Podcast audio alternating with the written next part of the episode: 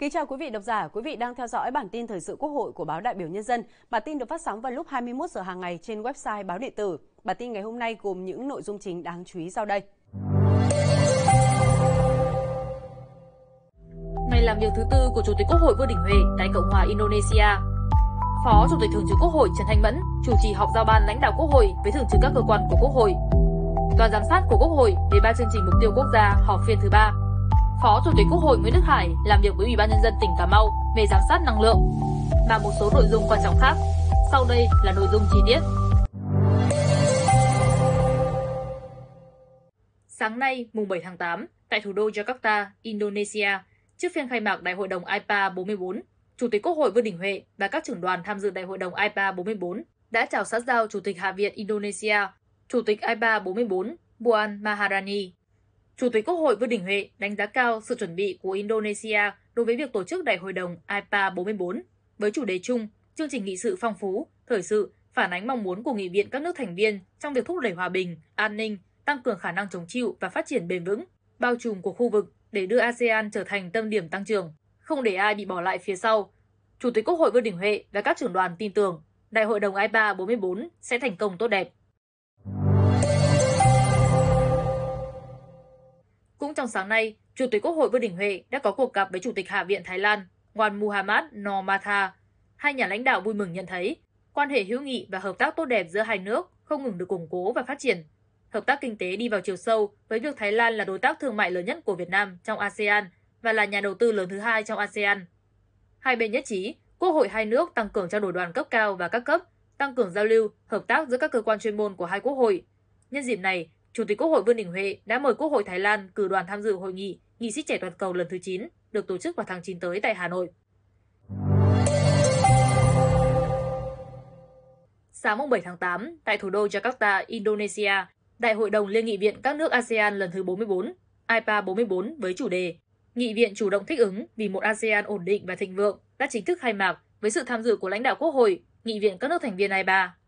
Chủ tịch Quốc hội Vương Đình Huệ dẫn đầu đoàn đại biểu Quốc hội Việt Nam tham dự phiên khai mạc. Nhân dịp này, Chủ tịch nước Võ Văn Thưởng đã gửi thông điệp đến Đại hội đồng IPA 44. Hoạt nghênh chủ đề của Đại hội đồng IPA 44, Chủ tịch nước mong rằng IPA sẽ tiếp tục hỗ trợ ASEAN thành công trong thúc đẩy liên kết đa phương, thượng tôn pháp luật, đóng góp tích cực cho hòa bình, ổn định và thịnh vượng của khu vực và thế giới.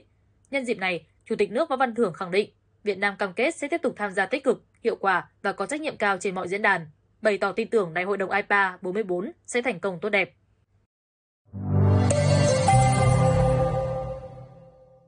Tiếp tục các hoạt động tham dự Đại hội đồng IPA 44 tại thủ đô Jakarta, Indonesia. Chiều nay, mùng 7 tháng 8, Chủ tịch Quốc hội Vương Đình Huệ đã tham dự và có bài phát biểu quan trọng tại phiên họp toàn thể thứ nhất của Đại hội đồng. Trong phát biểu của mình, Chủ tịch Quốc hội Vương Đình Huệ gửi tới Đại hội đồng IPA 44 những tình cảm hữu nghị, đoàn kết của Quốc hội và nhân dân Việt Nam đồng thời đánh giá cao công tác chuẩn bị kỹ lưỡng, xuất sắc của nước chủ nhà Indonesia, nhất trí với chương trình nghị sự của Đại hội đồng IPA 44 với chủ đề Nghị viện chủ động thích ứng vì một ASEAN ổn định và thịnh vượng. Là một thành viên có trách nhiệm, Chủ tịch Quốc hội khẳng định Việt Nam sẽ làm hết sức mình cùng các nước ASEAN và nghị viện thành viên IPA, nỗ lực xây dựng một ASEAN, một IPA vững mạnh, chủ động thích ứng, biến nguy thành cơ, hướng tới cộng đồng ASEAN ổn định, phát triển thịnh vượng và bền vững. Trên cơ sở đó, Chủ tịch Quốc hội nêu năm đề xuất quan trọng với Đại hội đồng IPA 44.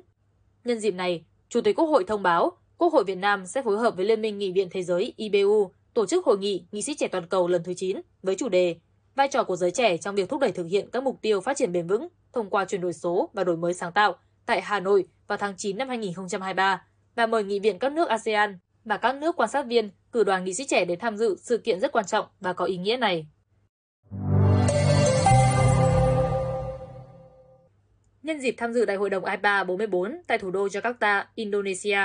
Chiều tối nay, mùng 7 tháng 8, Chủ tịch Quốc hội Vương Đình Huệ đã có cuộc gặp với Chủ tịch Quốc hội Cộng hòa Dân chủ Nhân dân Lào. Tại buổi gặp, hai nhà lãnh đạo nhất trí tiếp tục tăng cường trao đổi đoàn các cấp, đẩy mạnh các cơ chế hợp tác song phương, tăng cường kết nối hai nền kinh tế, thực hiện các thỏa thuận hợp tác đầu tư thương mại, tích cực triển khai các dự án hợp tác chiến lược quan trọng, nhất trí thúc đẩy hợp tác chế biến nông sản, cùng nghiên cứu triển khai các dự án cụ thể. Hai chủ tịch Quốc hội cũng nhất trí Quốc hội hai nước cần tiếp tục hợp tác chặt chẽ, thực hiện hiệu quả các cơ chế hợp tác thường xuyên, công tác đào tạo nguồn nhân lực, tăng cường trao đổi thông tin, tiếp tục tăng cường chia sẻ kinh nghiệm, phối hợp lẫn nhau trong công tác xây dựng pháp luật, giám sát và quyết định các vấn đề quan trọng quốc gia. Nhất trí phối hợp chặt chẽ tổ chức hội nghị cấp cao Quốc hội ba nước Campuchia, Lào, Việt Nam lần thứ nhất tại Lào vào tháng 12 năm 2023, cũng như IPA 2024 do Lào làm chủ tịch đạt kết quả tốt đẹp. Nhân dịp này, Chủ tịch Quốc hội Vương Đình Huệ đã mời Quốc hội Lào cử đoàn tham dự hội nghị nghị sĩ trẻ toàn cầu lần thứ 9, được tổ chức vào tháng 9 tới tại Hà Nội. Trong khuôn khổ chuyến thăm chính thức Indonesia, chiều 7 tháng 8, Chủ tịch Quốc hội Vương Đình Huệ đã có cuộc hội kiến với Tổng thống Indonesia Joko Widodo. Hai nhà lãnh đạo bày tỏ vui mừng về sự phát triển nhanh chóng, hiệu quả của quan hệ đối tác chiến lược Việt Nam-Indonesia trên tất cả các lĩnh vực then chốt. Qua đó, hai bên nhất trí phấn đấu đưa thương mại hai chiều vượt 15 tỷ USD trước năm 2028 và theo hướng cân bằng hơn. Tổng thống Indonesia nhất trí với Chủ tịch Quốc hội về việc hai bên tăng cường duy trì các chuỗi cung ứng hiện có, hợp tác chặt chẽ với nhau để hình thành các chuỗi cung ứng mới có tính chiến lược và hai bên có thế mạnh. Nhân dịp này, Chủ tịch Quốc hội đã chuyển lời của Tổng Bí thư Nguyễn Phú Trọng và Chủ tịch nước Võ Văn Thưởng mời Tổng thống Indonesia sớm thăm Việt Nam trong năm nay. Tối mùng 7 tháng 8, tại thủ đô Jakarta, Indonesia, nhân dịp tham dự Đại hội đồng IPA 44, Chủ tịch Quốc hội Vương Đình Huệ đã có cuộc gặp với Chủ tịch Hạ viện Malaysia. Khẳng định Việt Nam đánh giá cao vai trò và vị thế của Malaysia trong khu vực, Chủ tịch Quốc hội cho biết, hai nước có nhiều tiềm năng và dư địa để hợp tác trong nhiều lĩnh vực, cả kênh đảng, quốc hội, chính phủ và ngoại giao nhân dân. Trên tinh thần đó, Chủ tịch Quốc hội trân trọng mời Chủ tịch Hạ viện Malaysia sớm thăm Việt Nam để tăng cường quan hệ hai nghị viện tương xứng với mối quan hệ của hai nước, trao đổi kinh nghiệm hoạt động nghị viện và các vấn đề mà hai bên cùng quan tâm. Chiều tối nay, mùng 7 tháng 8, tại thủ đô Jakarta, Indonesia, nhân dịp tham dự Đại hội đồng IPA 44, Chủ tịch Quốc hội Vương Đình Huệ đã có cuộc gặp với Phó Chủ tịch Thượng viện Campuchia.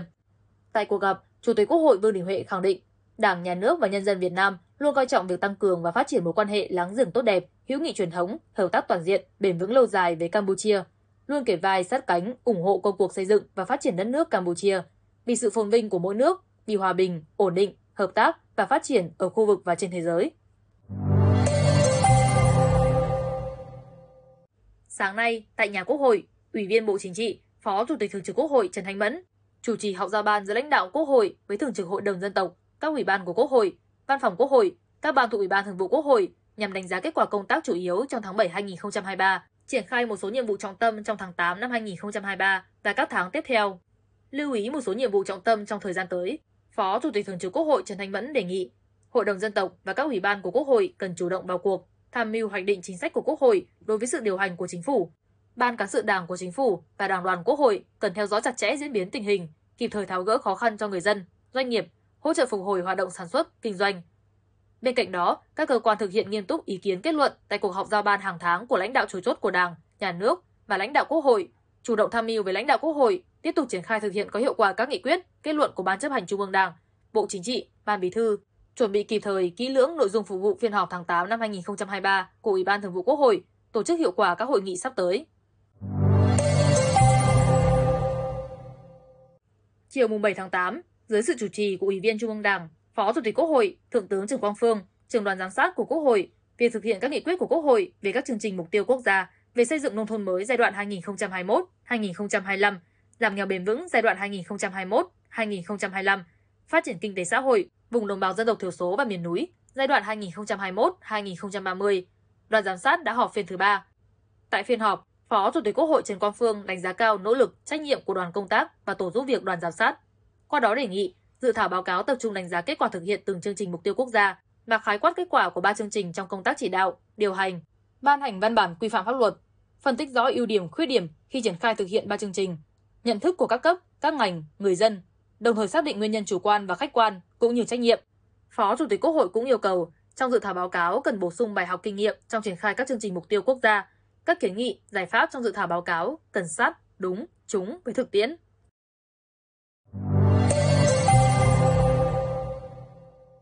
Ngày 7 tháng 8, tại Cà Mau, Ủy viên Trung ương Đảng, Phó Chủ tịch Quốc hội Nguyễn Đức Hải, trưởng đoàn giám sát của Ủy ban Thường vụ Quốc hội về thực hiện chính sách pháp luật về phát triển năng lượng giai đoạn 2016-2021, bà đoàn giám sát đã làm việc với Ủy ban Nhân dân tỉnh Cà Mau. Phát biểu kết luận cuộc làm việc, Phó Chủ tịch Quốc hội Nguyễn Đức Hải ghi nhận những đề xuất, kiến nghị của Cà Mau và các cơ quan liên quan về sửa đổi, hoàn thiện chính sách pháp luật liên quan về phát triển năng lượng. Phó Chủ tịch Quốc hội đề nghị Cà Mau chú ý triển khai các giải pháp đồng bộ để xử lý các dự án năng lượng chậm tiến độ, gặp khó khăn, vướng mắc cũng như nguồn kinh phí của địa phương còn hạn chế và xây dựng kế hoạch sử dụng năng lượng tiết kiệm, hiệu quả trên đa dạng.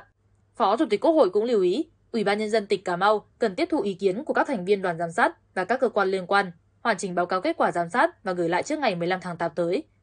Trước đó, sáng cùng ngày, trong chương trình giám sát tại Cà Mau, Ủy viên Trung ương Đảng, Phó Chủ tịch Quốc hội Nguyễn Đức Hải đã làm việc và khảo sát tại công ty điện lực dầu khí Cà Mau. Chiều 7 tháng 8, tại nhà Quốc hội, Ủy viên Trung ương Đảng, Chủ nhiệm Ủy ban Quốc phòng và An ninh, Trung tướng Lê Tấn Tới đã tiếp Chủ tịch Tiểu ban Hải lực, Ủy ban Quân lực Hạ viện Hoa Kỳ, Jen Kelly. Tại buổi tiếp, Chủ nhiệm Ủy ban Quốc phòng và An ninh vui mừng nhận thấy, quan hệ giữa Quốc hội hai nước ngày càng phát triển tốt đẹp, thể hiện qua việc hai bên tích cực trao đổi đoàn các cấp, qua đó bày tỏ mong muốn Việt Nam và Hoa Kỳ tiếp tục thúc đẩy trao đổi đoàn cấp cao và các cấp, thiết lập cơ chế hợp tác giữa hai cơ quan lập pháp tương xứng với quan hệ hai nước. Quốc hội hai nước tiếp tục mở rộng quan hệ hợp tác dưới nhiều hình thức để các nghị sĩ hiểu thêm về tình hình mỗi nước và quan hệ song phương. Ủy ban Quốc phòng và An ninh của Quốc hội Việt Nam với Ủy ban Quân lực Hạ viện Hoa Kỳ tăng cường trao đổi, chia sẻ kinh nghiệm lập pháp, giám sát cũng như các vấn đề cùng quan tâm trong phạm vi nhiệm vụ quyền hạn được giao. Sáng 7 tháng 8, tại nhà Quốc hội, Ủy ban Văn hóa Giáo dục tổ chức chương trình gặp gỡ trẻ em tham dự diễn đàn trẻ em quốc gia lần thứ 7 năm 2023. Ủy viên Trung ương Đảng, chủ nhiệm Ủy ban Nguyễn Đắc Vinh chủ trì. Ghi nhận các ý kiến đề xuất của các em tham dự diễn đàn, chủ nhiệm Ủy ban Văn hóa Giáo dục Nguyễn Đắc Vinh khẳng định, trên cơ sở các ý kiến, nguyện vọng của các em được đưa ra tại chương trình, Ủy ban Văn hóa Giáo dục và các cơ quan của Quốc hội sẽ ghi nhận, phản ánh trong các diễn đàn liên quan của Quốc hội, xem xét sâu sắc nhất và cụ thể hóa các kiến nghị, đề xuất này trong quá trình xây dựng pháp luật, chính sách liên quan đến trẻ em, đồng thời tăng cường giám sát việc thực thi các quy định pháp luật liên quan đến trẻ em trong thời gian tới. Hôm nay, tại thành phố Đà Nẵng, Ủy ban pháp luật tổ chức phiên giải trình việc thực hiện một số quy định của pháp luật về hoạt động công chứng dưới sự chủ trì của Ủy viên Trung ương Đảng, chủ nhiệm Ủy ban Hoàng Thanh Tùng. Tại phiên giải trình, các đại biểu nêu câu hỏi liên quan đến việc thực hiện các quy định về công chứng hợp đồng, giao dịch theo quy định của pháp luật về đất đai, nhà ở và kinh doanh bất động sản. Các đại biểu cho rằng cần hoàn thiện hệ thống pháp luật về công chứng, đáp ứng yêu cầu quản lý nhà nước về công chứng và tạo môi trường hành nghề công chứng minh bạch, hiệu quả.